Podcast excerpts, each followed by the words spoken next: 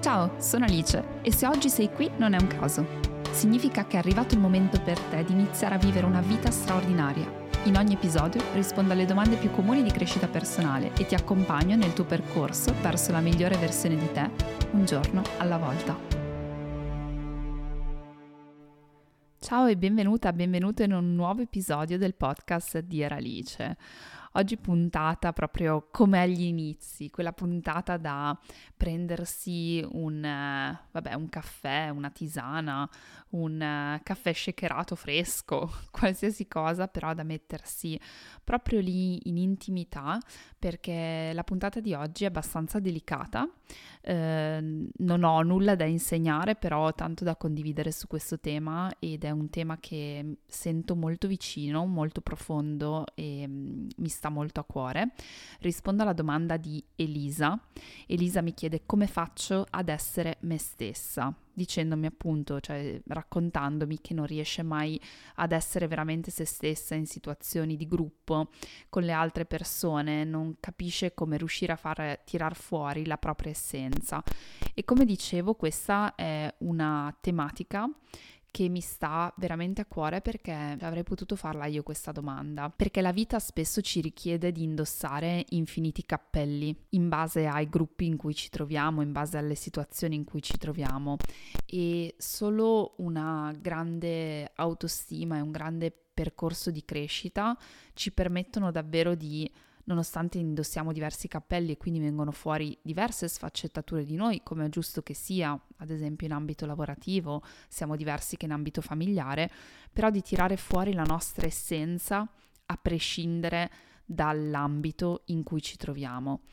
E, e, quindi io sono ancora in un percorso in questo perché soprattutto le persone che come me hanno vissuto anni nello schema di aver bisogno di essere notati, di avere attenzione, di essere amati, fanno molta fatica a tirare fuori la propria essenza, quella vera, quella più profonda, in situazioni diverse. Mi spiego meglio. Io l'avevo spiegato un po', ma molto superficialmente anche in un altro podcast. Nella mia vita mi sono sentita molto vanilla, o meglio camaleontica e credo che sia stato sia dovuto a, a diversi fattori della mia crescita. Eh, ognuno di noi ha un bagaglio, quindi non è che ne faccio delle colpe, però intanto sono cresciuta in una, in una doppia cultura perché mio papà è inglese e mia mamma è italiana e quindi tutta la famiglia di mio papà è inglese, tutta la famiglia di mia mamma è italiana e sono culture completamente diverse a tratti opposte. Quindi l'aspettativa che io avevo rispetto a queste due culture spesso addirittura cozzava cioè le aspettative di una parte di famiglia cozzavano con le aspettative dell'altra parte di famiglia. Quindi non importava quello che io avrei potuto scegliere o fare, mi sarei comunque sentita sbagliata da una parte di famiglia e questo mi ha portato a sviluppare una grandissima capacità di adattamento in base a chi mi trovavo di fronte, perché in fondo quello che volevo era essere amata, essere notata, avere le giuste attenzioni, non deludere le, le persone che avevo davanti. Questa è sicuramente una, prima, un, una mia prima analisi del, del, perché ho passato una vita con lo schema proprio dell'aver bisogno di avere attenzione, di accettazione del gruppo. L'altra parte di analisi è che i miei genitori si sono separati quando ero proprio piccola e poi hanno vissuto le loro vite a loro modo. E in un qualche modo loro sono stati comunque sempre molto focalizzati sulla loro vita e per una vita io volevo attirare la loro attenzione e lo, lo, volevo fare perché non mi sono, cioè volevo semplicemente dire ehi mi dite brava in un qualche modo. Eh, una delle cose per me più eclatanti è stata quella di scegliere l'università in base al grado di difficoltà, cioè io ho fatto il test per entrare a veterinaria, tanto una vita avevo detto ah, voglio fare la veterinaria, voglio fare la veterinaria, avevo questa passione incredibile. Ho fatto il test e per un pelo non l'ho passato, proprio un pelo, penso che con le rinunce siano arrivati a due posti prima della mia graduatoria, quindi è stato veramente eh, un pelo. Ci sono rimasta, cioè inutile dire che ci sono rimasta male. E detto questo avevo diverse opzioni per le mie passioni personali, tra cui una era psicologia però mi sembrava quasi che fosse tutto troppo facile, cioè non so, vai a fare uno scienze della comunicazione, psicologia, non dico che siano università facili, però nella mia percezione ai tempi, quindi vi parlo di vent'anni fa, eh, più o meno, insomma un po' meno di vent'anni fa, la mia percezione era che era, dai, una sfida troppo facile, invece... Eh, ho scelto ingegneria perché comunque ero portata per le materie scientifiche, ma l'ho scelta puramente per attirare l'attenzione, perché di guarda io cosa riesco a fare, guarda io cosa, cosa sono in grado di fare. E poi alla fine ovviamente non ho guadagnato niente, nel senso che poi sono meccanismi un po' malati che sono nella nostra testa, solo nella nostra, perché tanto se qualcuno non ci dà attenzione, noi possiamo anche metterci a saltare, ballare, fare il circo che tanto non ce la danno comunque, anzi. Quindi alla fine poi ho trovato sicuramente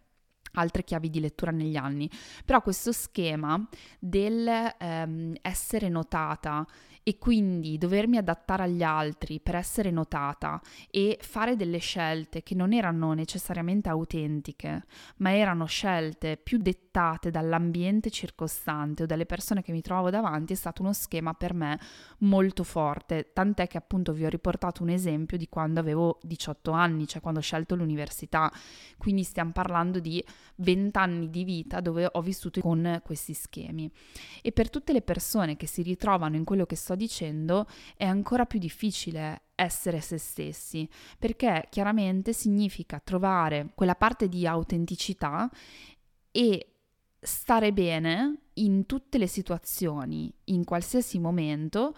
a prescindere dall'attenzione altrui. Cioè significa essere così tranquilli con se stessi, vivere con così tanto distacco, diciamo, il fatto che non dipendiamo dall'attenzione altrui, cioè il nostro valore non dipende dall'attenzione altrui. Io, ad esempio, quando ho scelto l'università, torno a questo esempio che ho appena fatto, l'unica cosa che volevo è che il mio valore fosse riconosciuto dai miei genitori. Mi capita a volte ancora questo, cioè volevo solo che qualcuno mi dicesse brava, che qualcuno fosse lì a notarmi, a notare la mia presenza, perché tutto sommato, per la storia anche familiare che ho avuto, io sono cresciuta bene, non ho mai dato problemi, anzi, ero molto matura per la mia età, ho fatto le mie esperienze senza mai creare problemi, senza fare casini, ehm, facendo sempre del mio meglio. Quindi era come se Avete presente il figlio problematico che si becca tutta l'attenzione e poi il fratellino che magari invece è bravissimo che non, non, non la nota nessuno. E io ho un po' quella sindrome lì, nonostante fossi l'unica figlia dei miei due genitori, in ogni caso diciamo che ero talmente brava, in un certo senso, che volevo fare qualcosa per farmi notare, avevo questa, questo desiderio fortissimo di arrivare a risultati molto grandi e quindi l'ho sviluppato tramite l'ambizione, che da una parte è un bene perché sicuramente mi ha portato a raggiungere delle cose grandi, ma erano davvero le cose che volevo raggiungere. Cioè è quella la cosa che, che mi chiedo oggi. E quindi questa cosa mi è un po' rimasta, cioè l'ho vista in diversi ambiti della mia vita dove mi trovo in un gruppo ed effettivamente devo consapevolmente fermarmi per non essere camaleontica, per riuscire a convivere con l'idea che io sarò accettata per quello che sono. E se invece non ho attenzione, non sono notata, non sono amata, tutti quei bisogni che sicuramente la bambina che c'è dentro di me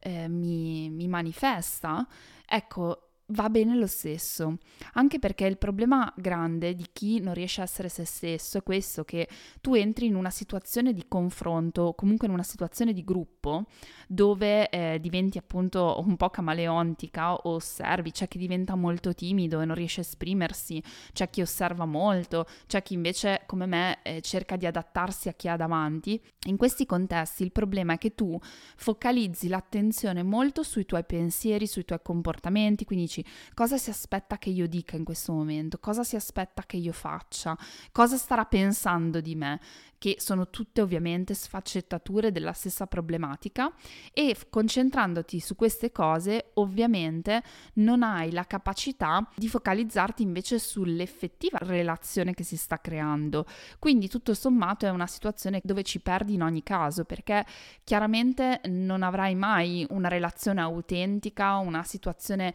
veramente piacevole quando hai questa aspettativa da te di performance, cioè di performance della serie devo devo essere in un certo modo perché se no nessuno mi considererà. E attenzione perché avere bisogno di attenzioni è molto diverso da volere attenzioni, cioè tutti gli esseri umani vogliono essere amati, essere notati, piacere agli altri, eccetera, ma il volere non implica averne bisogno. Cioè io voglio entrare in un gruppo ed essere accettata. Non lo sono o non, non, ho attenzione, è lo stesso, cioè io vado bene lo stesso, è lì l'inghippo, quando invece ne hai bisogno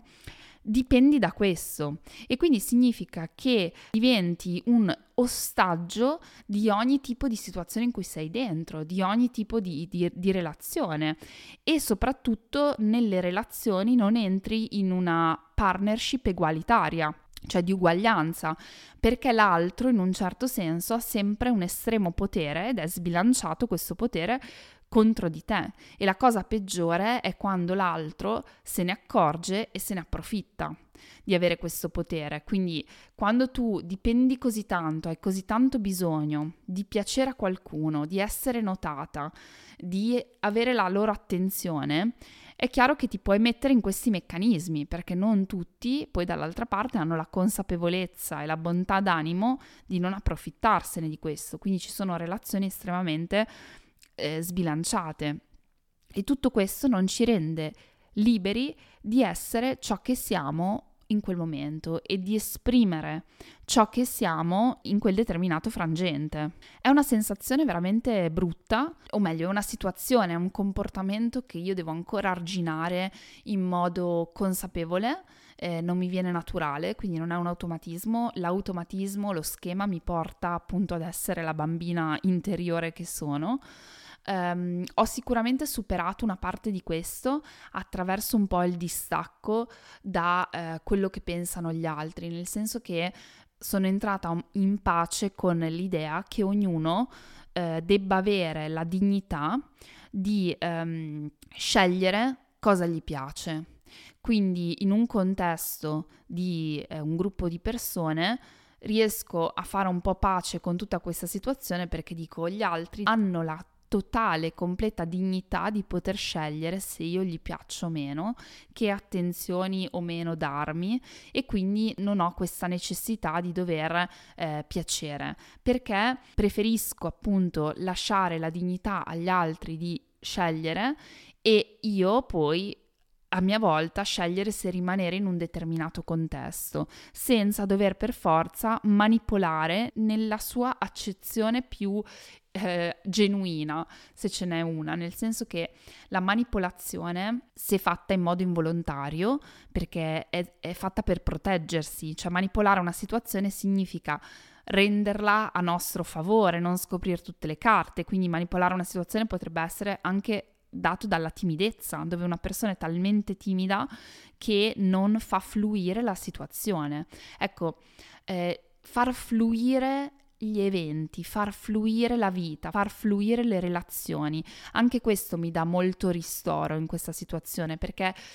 io sono dell'idea in tutti gli altri ambiti della mia vita che le cose se devono accadere accadono e quindi è inutile che io cerchi di manipolare in tutti i modi gli eventi e abbia delle aspettative sul futuro. Ecco, lo stesso concetto mi aiuta nelle relazioni. Se io entro in una situazione dove c'è un gruppo di persone, è inutile che io mi aspetti già, io vorrei essere amica di quella, vorrei piacere a quello, vorrei che questa situazione succedesse. No, lascio la dignità a ognuno di comportarsi in modo completamente libero, io cerco di essere me stessa e focalizzarmi sulle sensazioni e sul tirare fuori la mia autenticità, stando bene con il fatto che posso piacere, posso non piacere e lascio emergere me stessa, in modo che la situazione fluisca, cioè entri in uno stato di flow e non in uno stato di attrito, perché al contrario quando cerchi troppo di manipolare la situazione o comunque di cercare di avere un impatto, di influenzare gli eventi, quello chiaramente ti porta in, in attrito, dove sei sempre a far fatica. Ecco, è questo un po' l'indicatore che cerco di seguire. Quando in una situazione mi trovo a fare molta fatica, significa che non sto lasciando la mia parte più autentica venire fuori, mentre quando in una situazione fluisce, sta uscendo la mia parte più autentica. Il podcast per me in questo senso è terapeutico, perché? Perché io mi sono detta in questo podcast voglio essere me stessa, voglio dire quello che penso, voglio tirare fuori me stessa. Quindi vado molto ad ispirazione. Come vedete i podcast non sono, mm, non sono, scriptati assolutamente, a volte nemmeno preparati, come questo. Cioè questo quando ho letto quella domanda ho sentito l'impulso di dover rispondere e questo impulso deriva dal fatto che voglio far uscire qualcosa e quindi grazie anche alla creatività riusciamo a essere noi stessi ad allenare noi stessi. E per me è stato molto difficile trovare questa dimensione perché mi considero una persona estremamente analitica, quindi la, la parte creativa è qualcosa che ho dovuto tirare fuori e poi ho scoperto che ognuno di noi invece ha creatività, non è che significa o sono analitico e non sono creativo, cioè non significa saper um, disegnare, comporre musica, essere artisti, significa saper creare e mi sono resa conto che io creo con le parole, creo con i concetti, creo con eh, tutte queste cose, con la connessione con, con il mio pubblico. E quindi il podcast in questo senso mi aiuta molto ad essere me stessa, perché mi sono detta in questo frangente voglio tirar fuori tutto ciò che ho, senza filtri, senza dovermi adattare a quello che il mercato chiede o a quello che le persone chiedono, ma eh, lasciando agli altri la dignità di dire mi piace il tuo podcast, non mi piace, l'ho, l'ho trovato eh, qualche giorno fa tra l'altro su questo tema, che per farvi capire poi come, come si gestisce questa cosa, perché io ovviamente ho, uh, avevo questa paura di non piacere, di non essere insomma amata. Sul canale Telegram qualcuno mi ha detto mi hai proprio delusa sulla puntata del parto naturale, mi hai proprio delusa perché mm, pensavo insomma mi è sempre piaciuto il tuo podcast ma con questa storia del parto naturale in casa eh, no, non, non, proprio zero. Eh, mi ha fatto venire in mente anche tutti i Novax eccetera eccetera e non, non vi nego che in primo momento ci sono rimasta molto male perché ovviamente mi sono sentita stupida a... cioè ho messo subito in discussione me stessa, ok? Che è quello che poi succede a chi ha paura di essere se stesso, perché alla fine io sono super tranquilla e convinta del mio parto in casa, che può piacere o non può piacere agli altri, ma va benissimo. E invece di mettermi in discussione, l'idea è proprio quella di dire, ok, fermati, e infatti è quello che ho fatto, cioè fermati, respira tu sei tranquilla di quello che hai fatto, tu sei orgogliosa di quello che hai fatto. Se tu ti guardi tra dieci anni, Alice tra dieci anni riguarderà indietro e sarà orgogliosa della donna che sei oggi, di quello che, che stai facendo, sì. E in quel momento c'è stato il click del distacco, cioè in quel momento ho sentito finalmente quel click che diceva quel commento non ha niente a che fare con me e sono stata subito meglio e sono riuscita peraltro a intavolare una discussione anche nutriente con la persona, perché comunque non mi ricordo adesso neanche cosa ho risposto, eh, però poi abbiamo scambiato un po' le opinioni, non, non c'era ne, nessuna rabbia, nessun tipo di, di malumore tra di noi, abbiamo vedute diverse e finisce lì, né il mio né il suo valore vengono intaccati per questo, per fortuna ci sono esperienze diverse e vedute diverse. E quindi il grande lavoro che sto facendo è questo ed è un lavoro di consapevolezza, cioè un lavoro che dice io mi fermo e devo consapevolmente uscire dal mio schema naturale, perché la bambina che c'è in me ha urlato per attenzione una vita. Voleva solo che qualcuno le dicesse brava, voleva che qualcuno la accarezzasse e dicesse ti vedo, non sei invisibile. E questo è un bisogno di tanti esseri umani allora cerchiamo di farlo diventare da bisogno a volontà e non quindi dipendere dagli altri che ci dicono bravi, ok? È bello quando succede, ma la cosa più bella è mettere noi stessi là fuori per come siamo e vedere che esistono persone che ci amano esattamente per come siamo, esistono gruppi con cui ci connettiamo semplicemente perché si crea il flusso, esistono cose creative che vengono fuori solo perché siamo quello che siamo. Eh, non ho altri consigli pratici se non quello di eh, appunto applicare, allenare la consapevolezza, cioè l'osservatore esterno. Io lo faccio spesso sapendo che ho questa debolezza quando sono in certi contesti che so che mi mettono a disagio, tra virgolette, o meglio, mi riportano a questo schema, allora in quei contesti cerco di avere un occhio in più su come mi comporto, perché faccio questa cosa? È perché sono autentica o perché voglio compiacere qualcuno? Perché dico questa cosa? E così mi osservo e piano piano riesco ad arginare determinati comportamenti che so che sono distruttivi, perché vanno nella direzione dello schema che voglio spezzare, perché so che sto molto meglio, mille volte meglio, quando lascio semplicemente le cose al caso e io tiro fuori me stessa e mi tiro fuori così per come sono, imperfetta, con i miei difetti, con le mie debolezze, con le cose che vengono criticate, con le cose che non piacciono, però sono io e sono così e così come ho delle cose brutte vengono fuori anche le cose belle quando sono me stessa e sono quelle che mi permetteranno di connettermi con le persone giuste e sono quelle che porteranno le persone perfette per me dire brava oppure ti voglio bene oppure ci sono per te, non sei invisibile per me. Il rischio, se no, è eh, mantenere sempre una corazza che in fondo è vero, le persone ti danno attenzione, piace, eccetera, però eh, nessuno sa davvero chi sei. Io ho, ho detto un po', un po', la mia qui ed è stato un flusso di coscienza libero che spero possa aver dato qualche seme di riflessione a chi ha ascoltato. Come sempre fatemelo sapere. Fatemelo sapere su Telegram, fatemelo sapere su un, un commento su Instagram, una storia e eh, sapete che il modo migliore per supportare questo podcast è quello di lasciare una recensione o una valutazione in base alla piattaforma in cui mi ascoltate e eh, condividerlo con qualcuno che potrebbe trovare beneficio ascoltare queste parole. Io vi auguro una splendida giornata, serata, mattinata, nottata e ci sentiamo nel prossimo episodio. Ciao!